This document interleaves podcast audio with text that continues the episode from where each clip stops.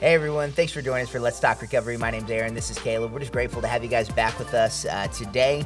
Um, before we get started, just a quick reminder be sure to check us out on social media. That's uh, Facebook, Instagram, YouTube, wherever uh, you're catching us on podcasts. Be sure to just to like, to review our content. Um, stellar, phenomenal reviews only as we continue again um, just to grow it. And I know I don't want that to become white noise. Um, just just remember that, that when we do that, when we take the time to share it, um, I mean, one, it does make us feel better about ourselves, but but more importantly, is more, there anything more important than that though? Yeah.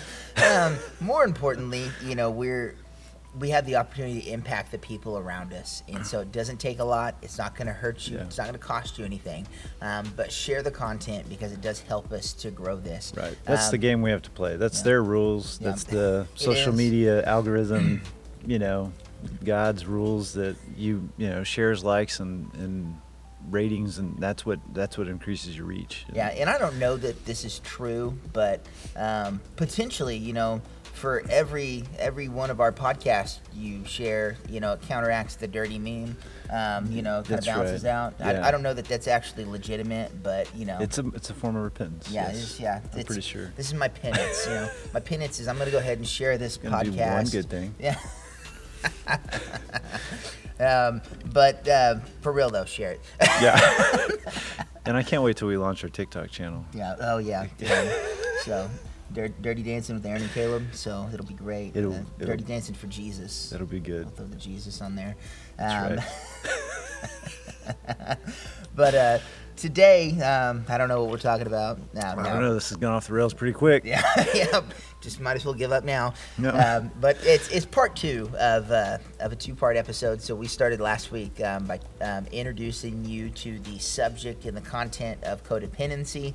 Um, hopefully, um, hopefully hopefully we wounded some of you out there with like this like in awareness a in a good way of like oh that's me um, because it, it likely is you in some areas. Um, but more importantly I mean, we hope that, that your eyes were open to areas that of personal growth for you or opportunities of ministry um, in your family or, or in the circles that you run with. And so um, we, we talked about really just what is a codependent relationship, the different aspects of codependency, um, and the facets of it.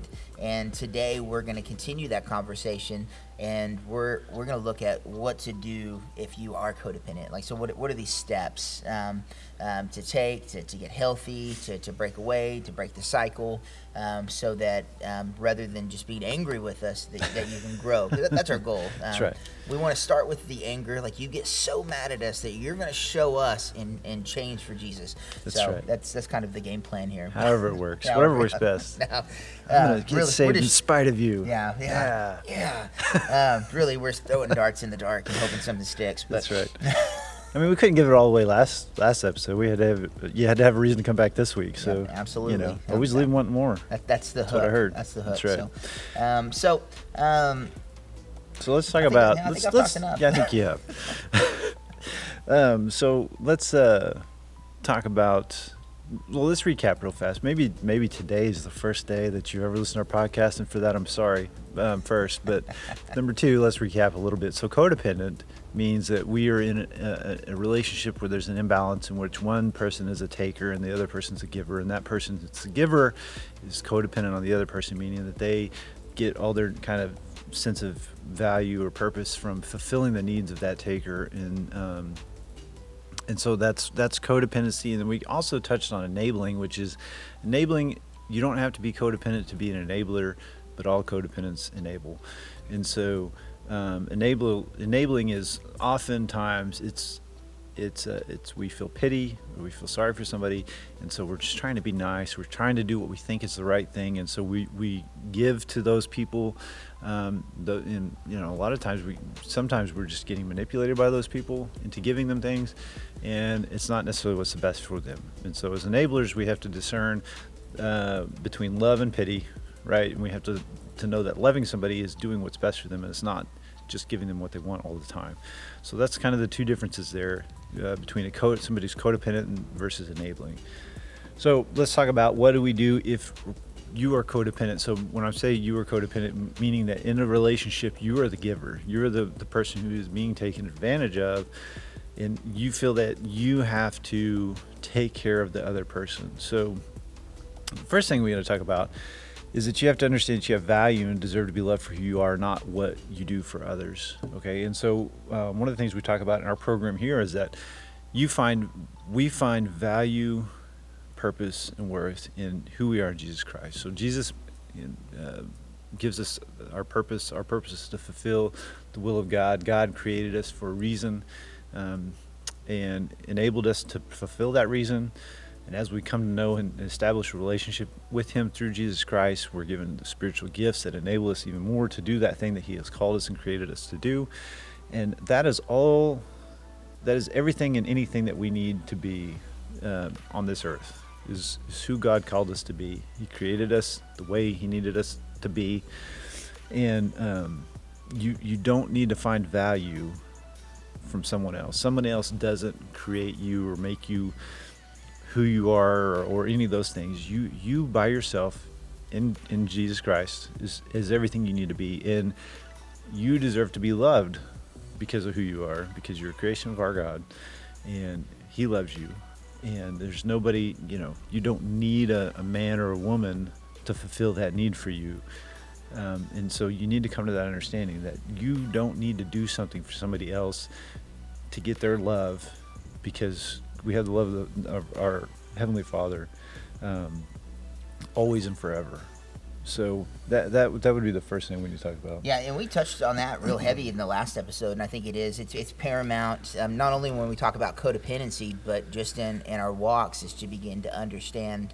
Um, our value and, and, the way that God sees us, no matter what part of the recovery journey you're on, no matter what you're pursuing, that this is uh, it's kind of centered around that. Um, we're not the center of it, but but God's love is at the center of, of everything He did. You know, John three sixteen, for God uh, so loved the world that He sent His only uh, one and only Son, so that that we would be saved, so that we wouldn't perish. And so, um, when you begin to really break down what the Bible said, God's word and and the gospel, you know, it's centered around God's love for us. Therefore, our life should be centered around. Um, around that, you know, who does God say that we are? Um, how does God value us? What has He done um, for us? And so, if you put God at the center, God's love's at the center. And first and foremost, you know, Caleb said, "Yeah, we are God's creation. We know that from the beginning, from Genesis, that we were made in the image of God. We're image bearers. We're the only creation on earth um, that that is such. And so, that that first off, that sets us apart all others. And and if you're tuning in and listening, and and you don't quite understand that, I would encourage you go back and, and look at that you're not an accident. You know, creation's not an accident. Um, so if you think that, then you've automatically devalued yourself. But as Christians, we need to recognize we are created in the image of, of God, of the creator of all, um, and then that you were made intentional. Um, you know, Psalms 139 says, you know, for you formed the inner parts, you knitted me together, you formed me in my, my mother's womb, that it paints this picture of the intentionality that God created you with. And you can go back and you can listen to some of our previous episodes where we touch on just that, that purpose. Um, I think it's, we talked heavily about it um, in episode maybe 17 when we're talking about serving that that there's a there's a purpose behind your creation that there's an intentionality. And so if you're codependent then you've lost sight first off of the value and, and your purpose. Your purpose is is not just to, to give all that you have to other people it's to serve god it's not to serve an abusive spouse or partner or, or any of those things it's to serve god's plan and purpose and so you were you were knit together you were created intentional um, for this plan and purpose and then you're bought and paid for. You know, again, John 3.16, God sent um, his son Jesus. You think about that. The creator God sent his son, the embodiment of God in a body, um, to, to perish, to be crucified, brutally tortured, to die for you. And so, I mean, if you've ever paid for anything, the more you pay for it, the higher value it has on it, right? Um, I'm a gun guy. My favorite guns are my most expensive guns because, you know, um, so what, what higher price could have been paid for us? There is none. And so, not only are we set apart as image bearers, which elevate us in creation, but as Christians, we're set apart from people um, in value because we we were ones that accepted that payment. That God paid for us. We we said, all right, you know, I'm gonna I'm gonna accept that. That, that increases the value, and so we got to begin to just bring things in that, in that alignment biblically and make that the center as we're moving forward. That again, um, and I know Caleb went over this, but it's so crucial that you really get a grasp and understand who you are, what you're created to do and be. You discover your value, discover your purpose, and this helps you to break away from the codependent um, relationships, from, from being that giver, and to, to walk in the fulfillment of what God has for you. Yeah, and you know, th- this this point here is tied back to when we're talking about the characteristics of a giver, somebody with low self-esteem, and you know, uh, you know, understand that that's that feeling of, of low value or low worth that you, you struggle with a lot of times has come from again we've talked about that there's a familiar issue with this where you saw this uh, you know this uh, behavior modeled for you or um, you know maybe there's abuse in your family or something like that. so there's a past hurt or trauma that we need to deal with and you need to to you know acknowledge that that's there and we got to start working through that and replacing that with what we've just talked about that that our value and worth comes from Jesus Christ and um, you know that's unchanging, and that's uh, it's it's constant. There's a, you know, again, once you you wrap your head around that and your heart around the love of God, um, you, that's going to help improve that sensation of you know slow self-esteem and that you, you don't need to have somebody else to fulfill that for you. So that's the first thing. So understand that you have value and deserve to be loved for who you are, not what you do for others. And the next thing we can do is start to create boundaries.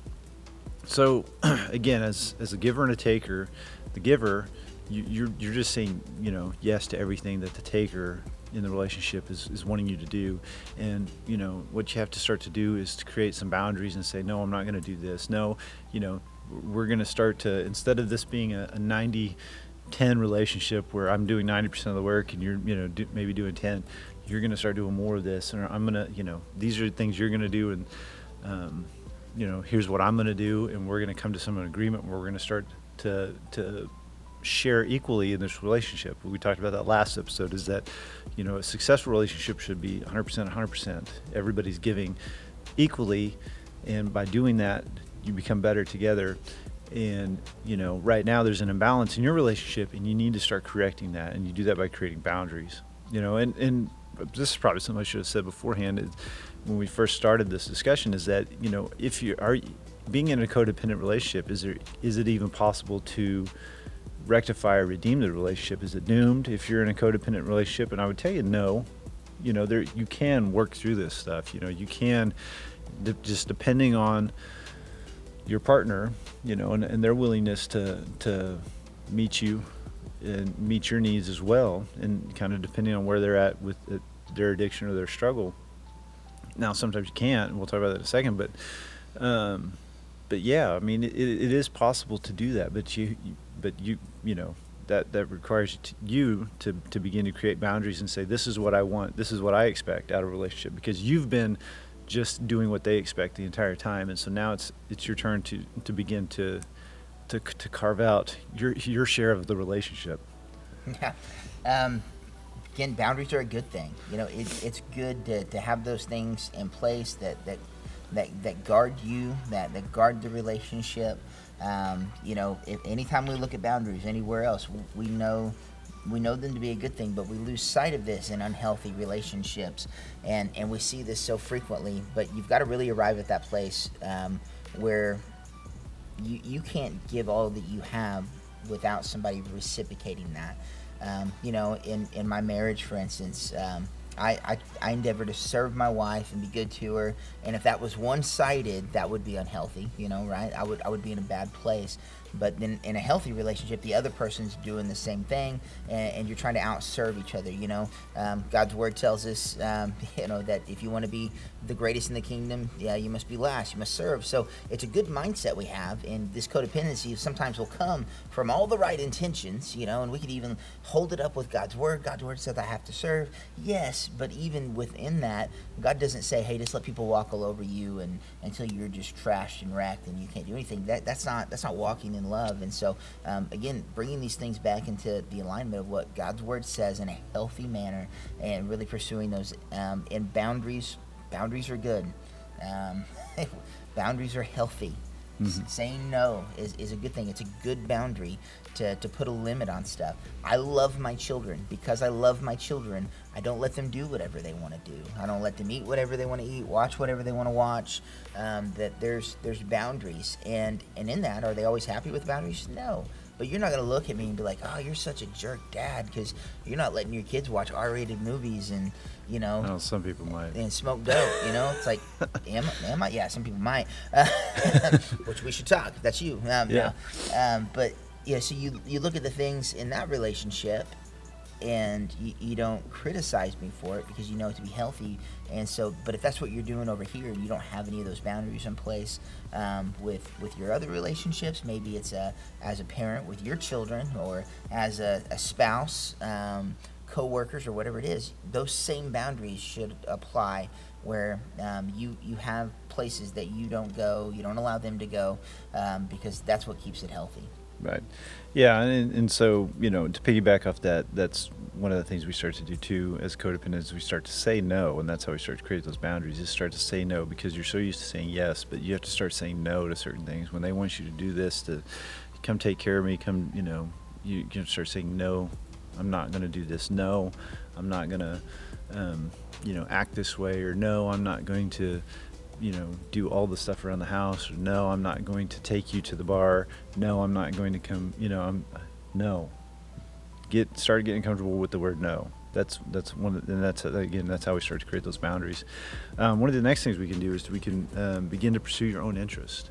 So again, in a, in a, codependent relationship, you've been so much a part of just being whoever it is they want you to be that you need to become your own person and you need to start pursuing the things that you enjoy and, and having a life for yourself. You know, there's nothing wrong with that. Like married couples should have their own interests. You know, they, my, I like to do certain things, um, you know, and my wife has other things that she wants to go, you know, so, hey, I'm going out, you know, on a bike ride, you know, tomorrow or whatever, and then she's going to go you know hang out with her friends and do this thing like you know we're, we're our own separate people and that's that's a good thing. And you need to be able to do those things as well. You need to be able to have the freedom to go out and say i'm going to go hang out with this friend or i'm going to go out to this group and we're going to make a, a widget or whatever. You know this is my hobby. Um, if you don't have those things that's a problem. And you need to because you are your own person and you need to be able to do the things that interest you. And so if you're if that's if this describes you and you're not doing anything that you find interesting you need to start establishing those things. You need to start going, okay, I'm going to go out on Fridays to hang out with my, you know, my, my friends, and we're going to, like I said, go play cards or do whatever it is you want to do. Um, that's healthy. Uh, but you, you need to start pursuing your own interests. yeah, it is. Uh, you know, and, and relationships can be tricky because, you know, there's so many aspects of our life that's tied together, you know, and, and especially if it's a marriage type of relationship, you know, we're called to be together, to be tied together. Um, but, you know, it's okay to be separate. And, you know, you can deal with some guilt um, on that, you know, and that's kind of.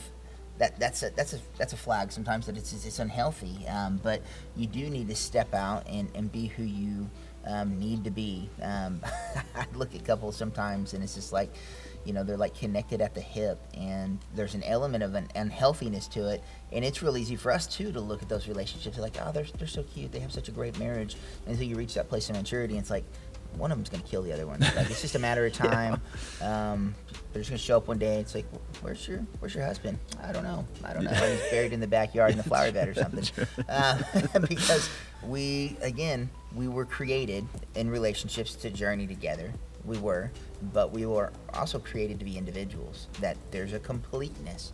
You know, we've brought it up. You are complete in Jesus alone. Um, and so our relationships magnify things in us to make us better, um, but there's there's not a completeness there. So who are you as an individual? You can't lose that in in life. Um, it can't be sacrificed so you can prop somebody else up that's unhealthy. That's unhealthy. So um, maintain who you are. Um, and, and everything, and continue to pursue a healthy version of you, which includes um, pursuing your own interests. Um, and and next, as we do this, we want want to encourage you to begin to seek out counseling right? Begin to begin to seek out people. If you need to journey with this um, we have a saying around here if you want to go fast go alone. If you want to go far go together. We want you to have success long term in these things. As you're overcoming struggles as you're getting free and that requires healthy people to journey with you to have an outside perspective. Um, and no matter what the relationship or issue is you know we encourage you know here, you here to have mentors and have those relationships where people will look at you and be like hey i think you're missing it here.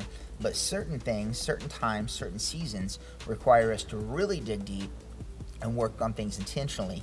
Um, codependency would be one of those things where you need to be very intentional about having somebody walk you through it, who's aware of what's going on and aware of how to, to begin to, to bring you to a place of healing. Yeah. Um, the, you know, and especially church in a church, sometimes we, uh, we've talked about it before where we, you know, maybe we kind of think of counseling like, oh, you just, you know, you just didn't love Jesus enough, or you didn't have a faith. Like, no, sometimes you need counseling. You know, you need a third party to help walk with you and guide you through a situation. And um, there's nothing wrong with that. You know, it's nothing wrong. There's nothing to be ashamed of. Um, there's no like, you know, we we go to the doctor if we're sick, but you know, if we're dealing with you know a, a, different type of problem like well no well, we can't seek help for that. No you can seek help for for a codependent relationship. And um, you know and I, I would encourage you to find a, like a christian based counselor. You know i'm a little biased but yeah. i feel because you, you know again we want somebody to to guide you through this process uh, in the context of a loving relationship that you have with you and your your significant other and christ.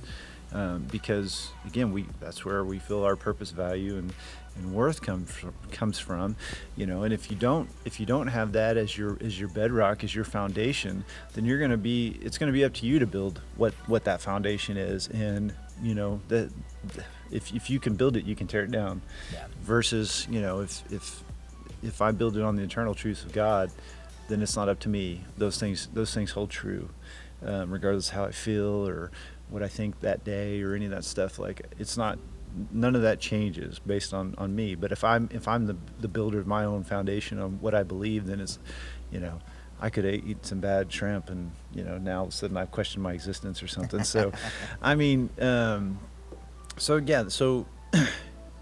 It, this is a complicated situation depending on how, how far into that you are you know seeking outside help is not a bad thing it's, it's actually a good thing you probably should do it.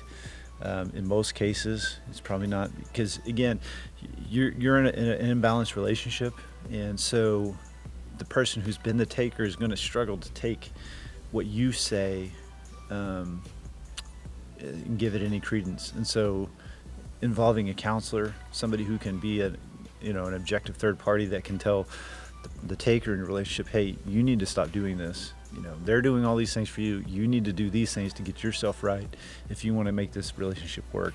That can be very beneficial to you as the giver to have somebody else come in and say those things that need to be said because um, you know they may not take it as well from you uh, because they're not used to you saying no or saying i'm not going to do this anymore.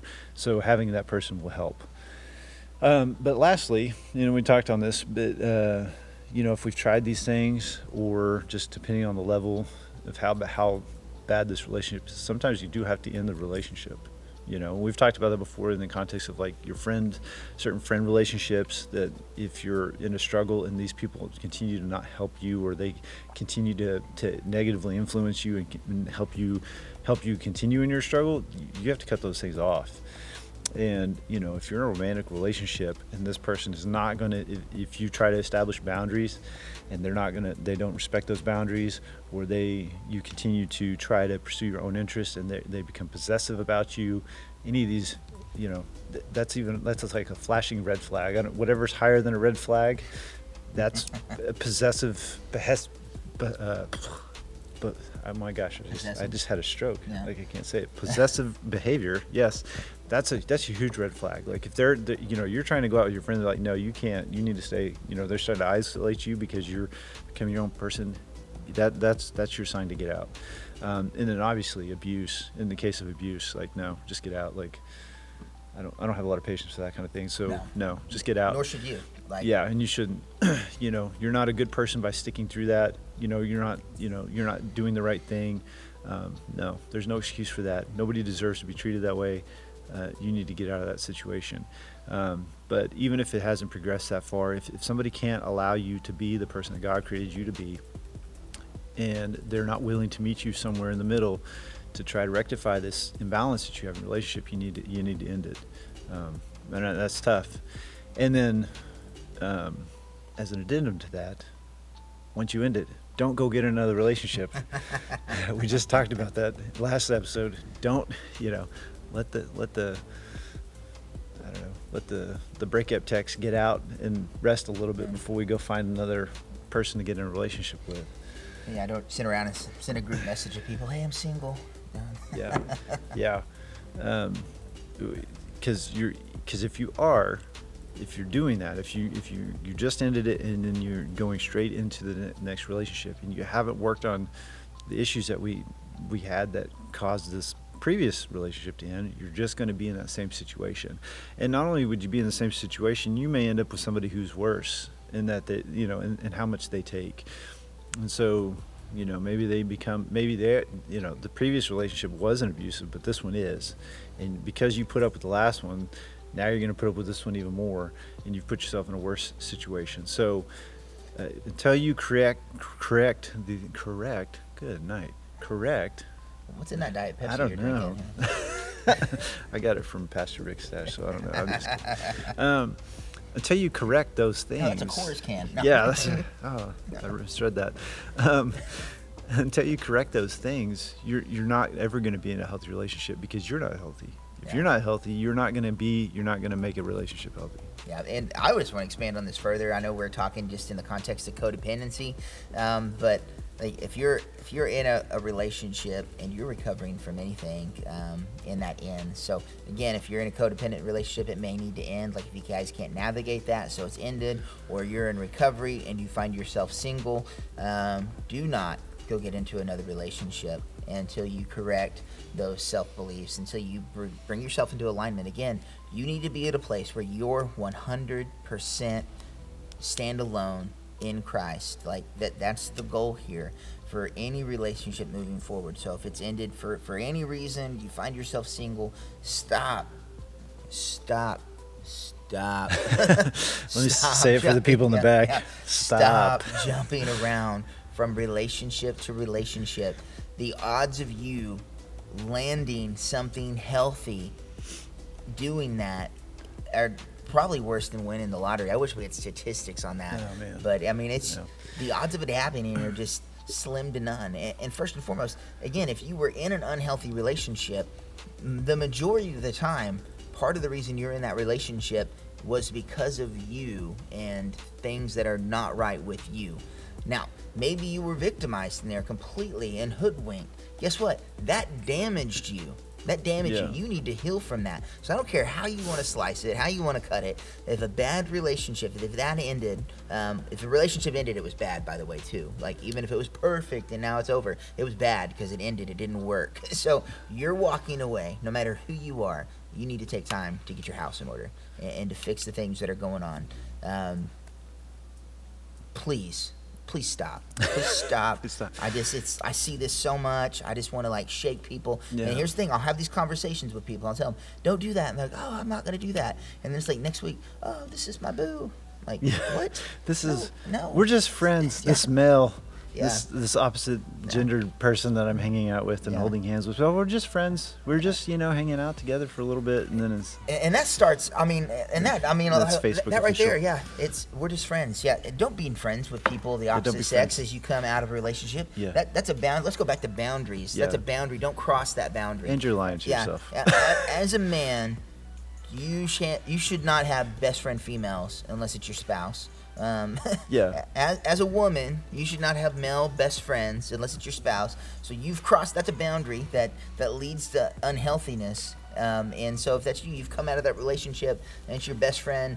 Dude or, or female, someone of the opposite sex you're hanging out with, then your flags are going up. Yeah. Again, it's not a party, it's not a carnival. Yeah. it's dangerous territory, and you're getting ready to repeat cycles Yeah. over and over and over again. And just stop it. Just stop it. You you have the power to do that. Uh, if we could stop it for you, we would. I mean, I wish I could just like Tonya Harding you head. that you're getting ready to go in the race, just come up and crowbar your kneecap and say no, and then you're like, Yeah. oh, like, all right, I guess I won't. But we can't do that, unfortunately. um, so it's going to be up to you to to end the cycle. Yeah, here's a little insight into the male psyche, ladies. Uh, if you say you're going to be, you know, me and this dude are friends, that dude is probably not thinking, I just want to stay friends. He wants sex, so we're just gonna. I mean, yeah, yeah. I mean, like, uh, that's a very rare man that is only thinking about, you know, I, I enjoy this friendship, this platonic friendship I have with this, you know, good-looking female, and this is as far as I want it to go. Yeah, liar. Said no man ever. Yeah, said no man ever. Yeah, no. It's never the intent. That is, yeah. You, you're not, you're not overcoming. You know, Yeah, unless he was castrated. I don't know. He could have years. been castrated, and I- maybe that's true. yeah. Maybe. that I mean, y yeah. No, it's it's that's just not a thing. Yeah. It's not a thing. You know, it's guys. We don't we don't seek out friendships with females with the intent of, of remaining friends with females, No. and which is why guys, you shouldn't do that, uh, because you know, like, oh yeah, I'm just wanna, I'm just gonna, you know, we're just gonna be friends. Like, uh, no, Yeah, and sometimes I think guys convince themselves of that, and it's like, hey, stupid, like you're, you're dumb. You're like, obviously, you've done that a hundred times. Like you keep thinking, I'm gonna be friends with these women, and then then you've done something damaging to them and to yourself. Yeah. Just, just stop. Right. Well, and, and, you know, and that doesn't mean like you don't go talk to females or you know whatever as a guy. Because I mean, like you know, I at, here at the church, uh, I'm in a life group with uh, other couples, you know, and you know we're we're all friends and we hang out. But like, like There's healthy like- boundaries. Yes, we have. yeah, right. So like, whereas Aaron and I like we would go to lunch together sometimes. You know, just have lunch and hang out and, and chat with each other. I would never go out with the wife of somebody in my life group for lunch, even though we like each other as far as you know, we we converse and we talk about and we you know as couples we share the same interests and all those types of things. I would never call one up, hey, you know, what do you do for lunch? I just want to go have a nice friendly lunch. No. no, no, that's that's inviting all sorts of trouble, and um, you know, so no, no, no, no. Like Aaron said, stop, stop, stop. You know, have you ever seen? You know, you know everybody's seen the movie uh, Christmas Story, right? You know, with Ralphie and the, the BB gun. You know, there's a scene in there where they they convince that kid to stick his tongue to the uh, the light pole or the the metal pole, and he gets stuck. This this is what this is.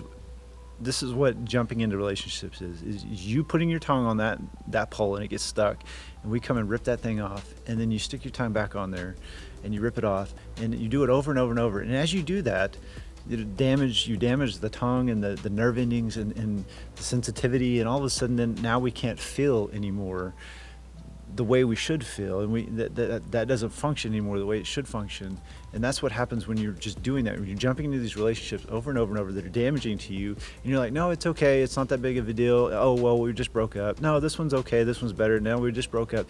You are damaging who you are as a person and your ability to love and to care for somebody the person that god actually intended for you.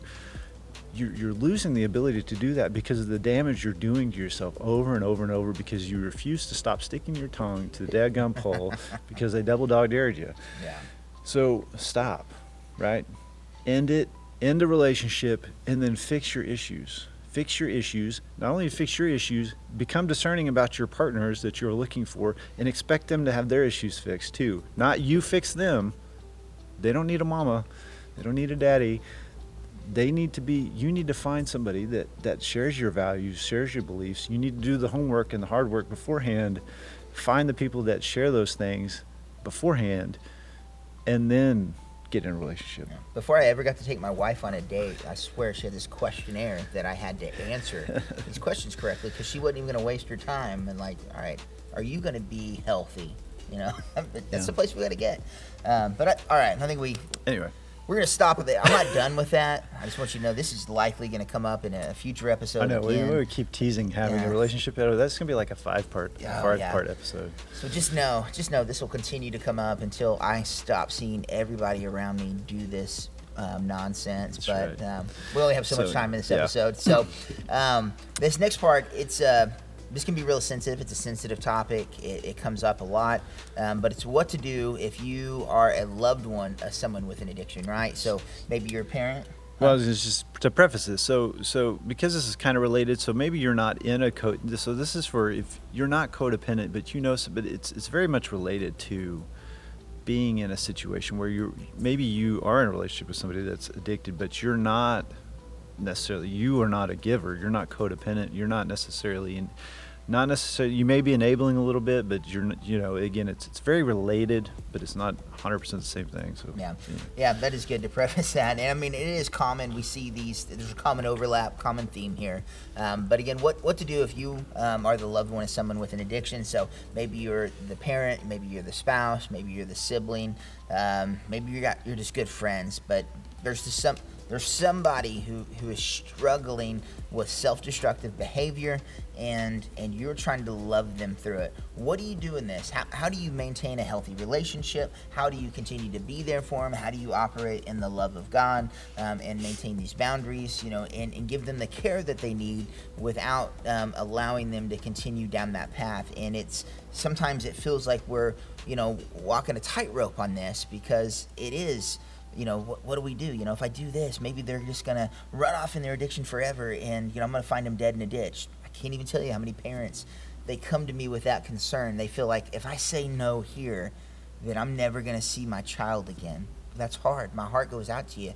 Um, fortunately for me, I mean, I haven't had to walk that out, and, and it, but you, you, you've got to learn to though. We, we have to have an awareness of that um, um, in order to, to get people healthy because as we've talked about, if you're just enabling them, if you're just giving these things, oftentimes you're just feeding their problem and you're doing it in the name of love, but that's not love at all. It's just mean. It's just mean to continue to allow people to travel that way without setting those boundaries. Yeah, and I mean this, this is what we talked about before. It's enabling. It's it's pity instead of love. I mean, you think you're doing the best for them, but really you're not. And um, so so, not enabling them, not not just saying yes to everything they need per se, um, and then being honest about that situation though. And that's part of that's part of being able to say no to certain things is to say, listen. Uh, you know, I'm going to be honest about where they're at and what they're struggling with, and I'm going to be honest about if I give them this thing that they want, or I do this thing for them that they want, th- that's not honestly helping them. That's hurting them, um, and that's a tough thing to do. But especially, you know, it, it, as a parent-child relationship, you know, you've got an older, you know, a grown child, right? Like a, you know, 18, 20 something year old person. That that's your child. That's you know, we always see our kids as our our kids are always like perpetually six years older in our eyes, you know, and but at some point. Um, they've they've become adults and they've made they start to make their own decisions and um, you know you you you know you even did your best as a parent. You didn't do anything to, to foster this. Know, sometimes it's just that's the way that things go. At some some age you know the influence of friends and things start to, to supersede the influence of the parents. And um, people make bad decisions regardless of, of their upbringing. And um, you know that's not something that you can beat yourself up about.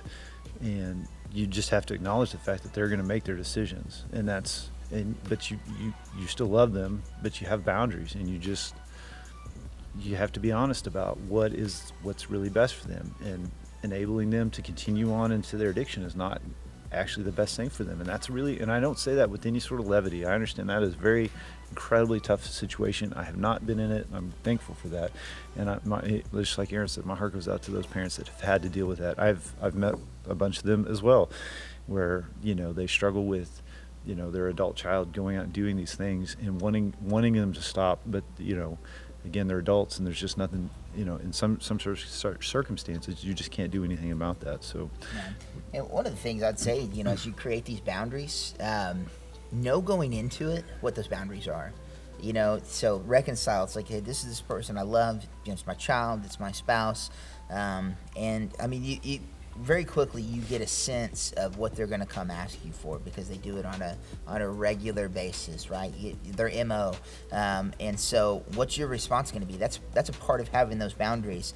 That I'll do things for people up to a point, and then I reconcile. All right, I'm not going to do this anymore. Next time they reach out to me, this is going to be my response. This is where I've landed, um, and so you got to know that going in because that's boundaries. Boundaries are clearly defined ahead of time, right? That's that's kind of like the definition there. Like we have to know. You can't sit, set boundaries on the go, and so as you begin to evaluate these relationships, this, these people that you love, where, where are you at with them today? And and maybe it's a progressive thing. You know, maybe you're right here today, and you're gonna you're gonna set the boundary and see what kind of results you get. You, you might have to move that um, in a harsher direction, by the way, not a more lenient direction, um, as time goes, and say, all right, that I tried this, that's not working. I'm going to move the boundary here, and then I'm going to move the boundary here, you know, and, and begin to, to map that out so that you're prepared. Because what happens is, is our heart we love them. Pe- we love people. You know, like we love them.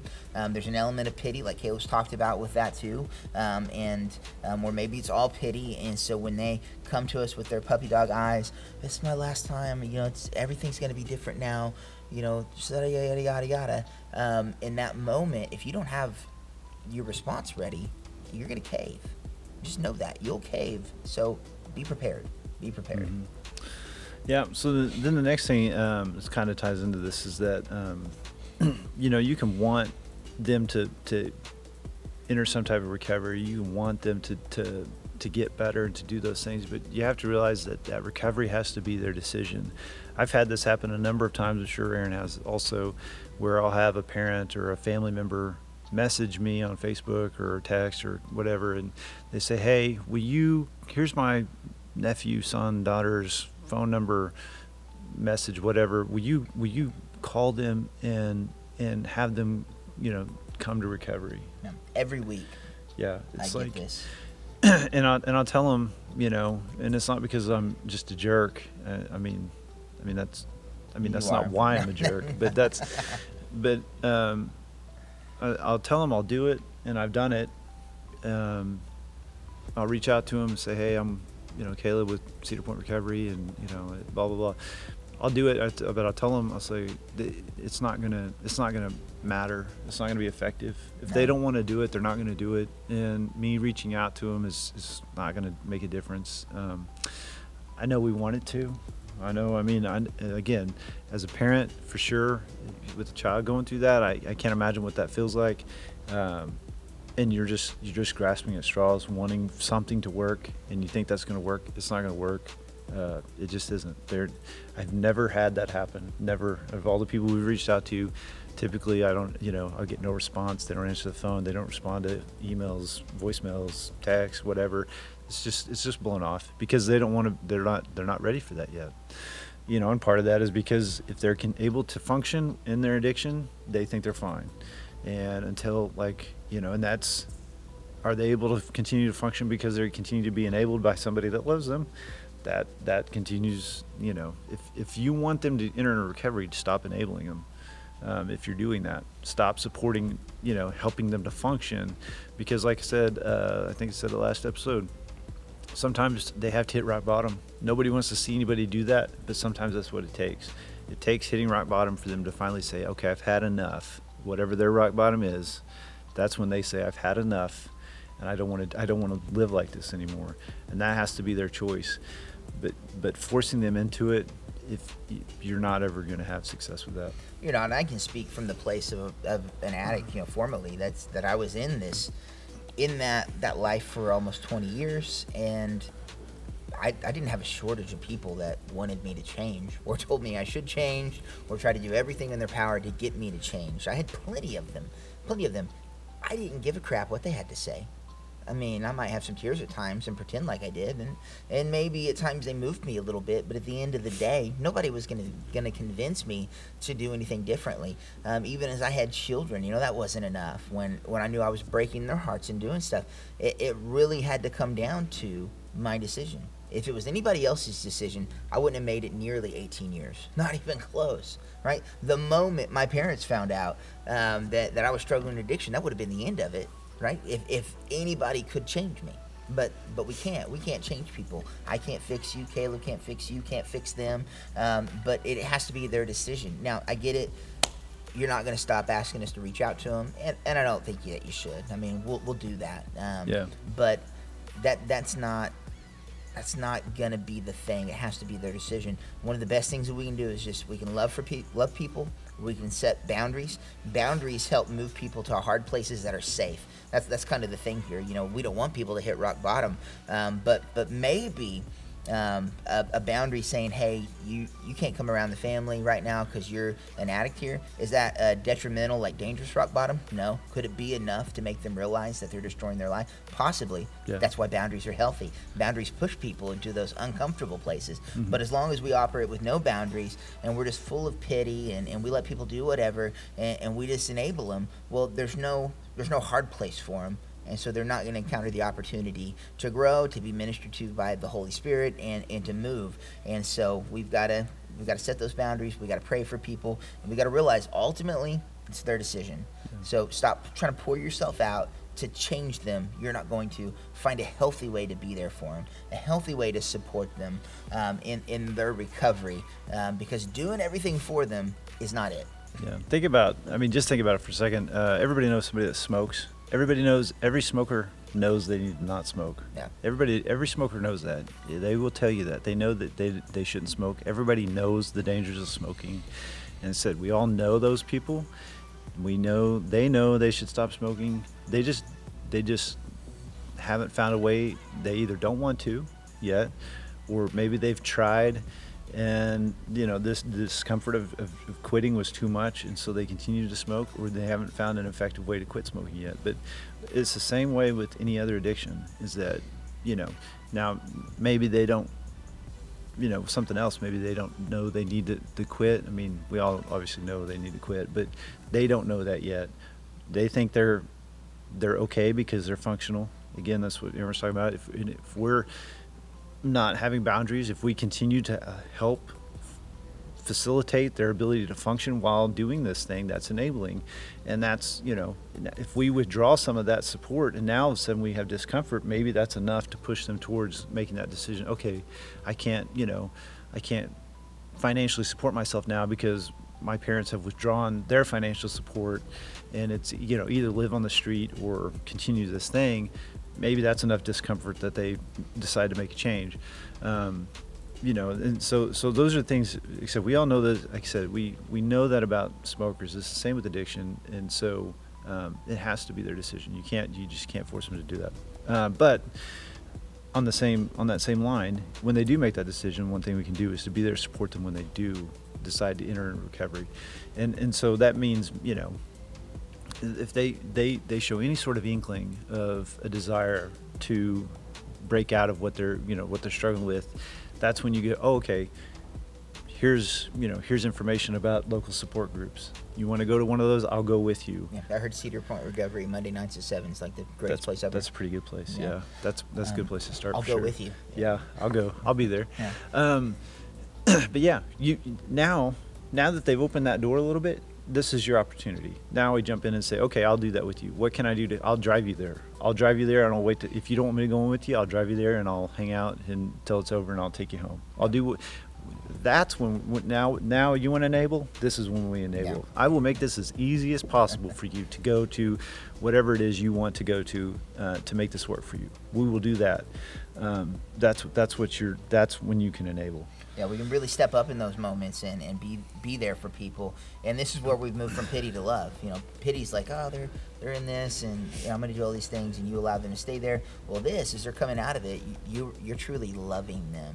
This is a healthy boundary. This is a healthy place to be. It's a healthy thing to do.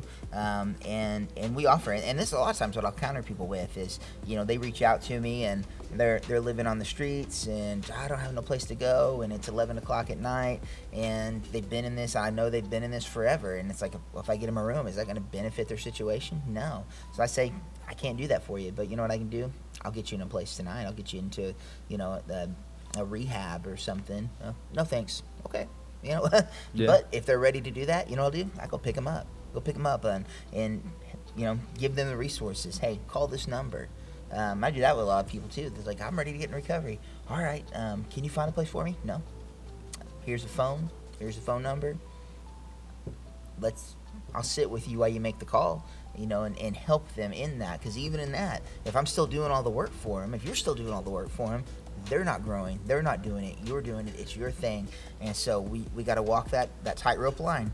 You know, to, to the left over here is we're enabling, we're, we're doing something damaging, and, and right here to the right is a good, healthy place to be where we can journey with the people in, in a right manner. Yeah, absolutely.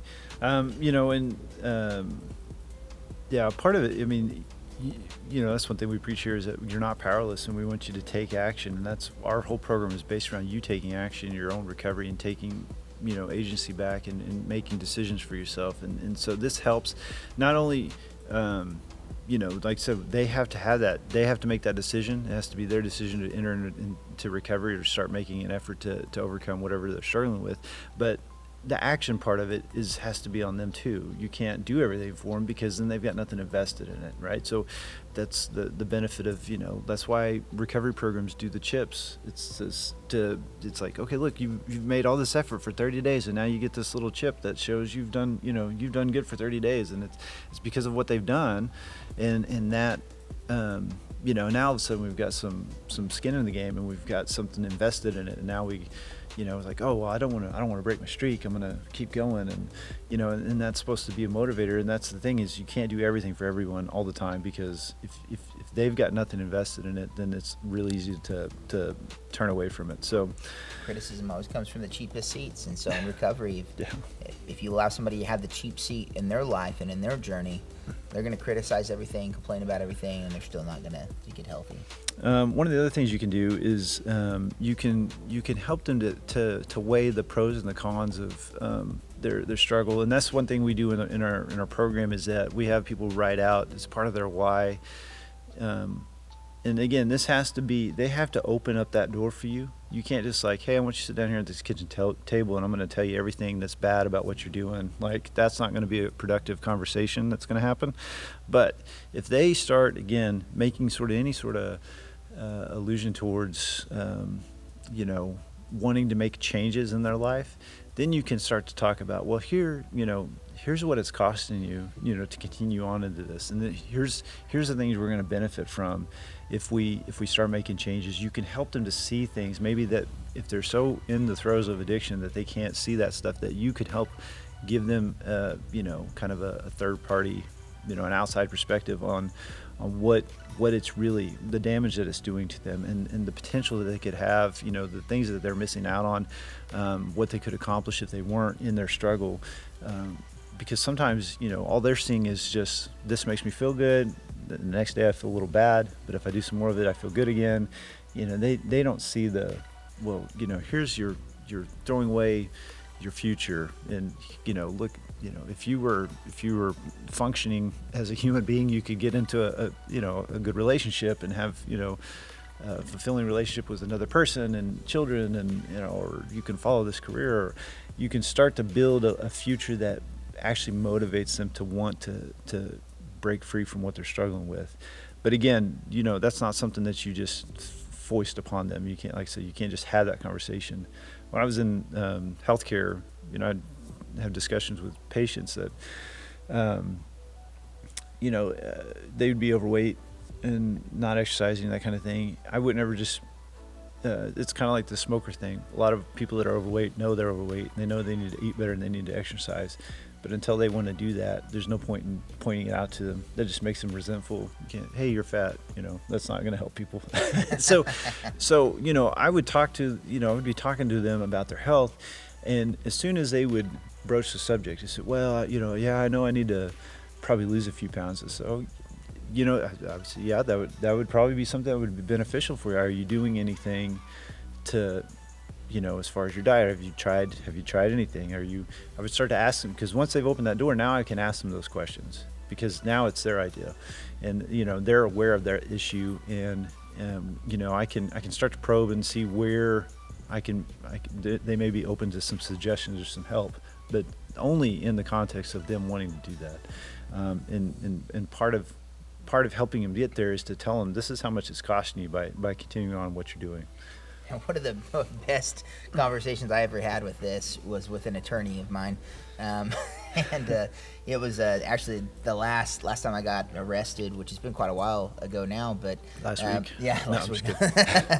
uh, but it was it was great. I mean, he set me down, and this is a guy. I mean, he he makes money off of me, right? Um, so he had.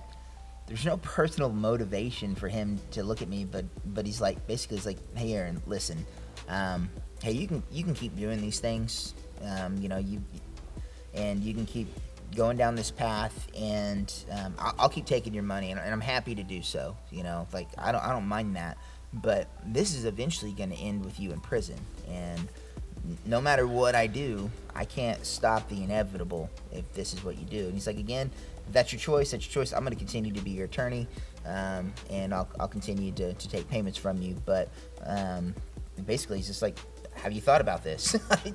have you thought about where you're heading? And it was just one of those things. Out of all the people that have ever like set me down and talked to me at the time, it was like one of the most profound things. And I don't know if it's because I'm paying this guy two hundred fifty dollars an hour to, to tell me I'm gonna, you know, I'm screwing my life up or what. you know, but it's an expensive just, counseling but, session. Yeah, it was. Yeah, but I mean, it was just like hey, this is you're not really benefiting here. This is the cost, and, and this is this is where your road's going to end. And uh, are you okay with that? Was basically it. And for me, in my addiction and everything, it was a it was the beginning of uh, or it was a start or a place of some motivation for me. It helped nudge me like away, like all right, you know what? I don't think that, that that's what I want to do. Um, you're right. Um, I, am tired of giving you my money.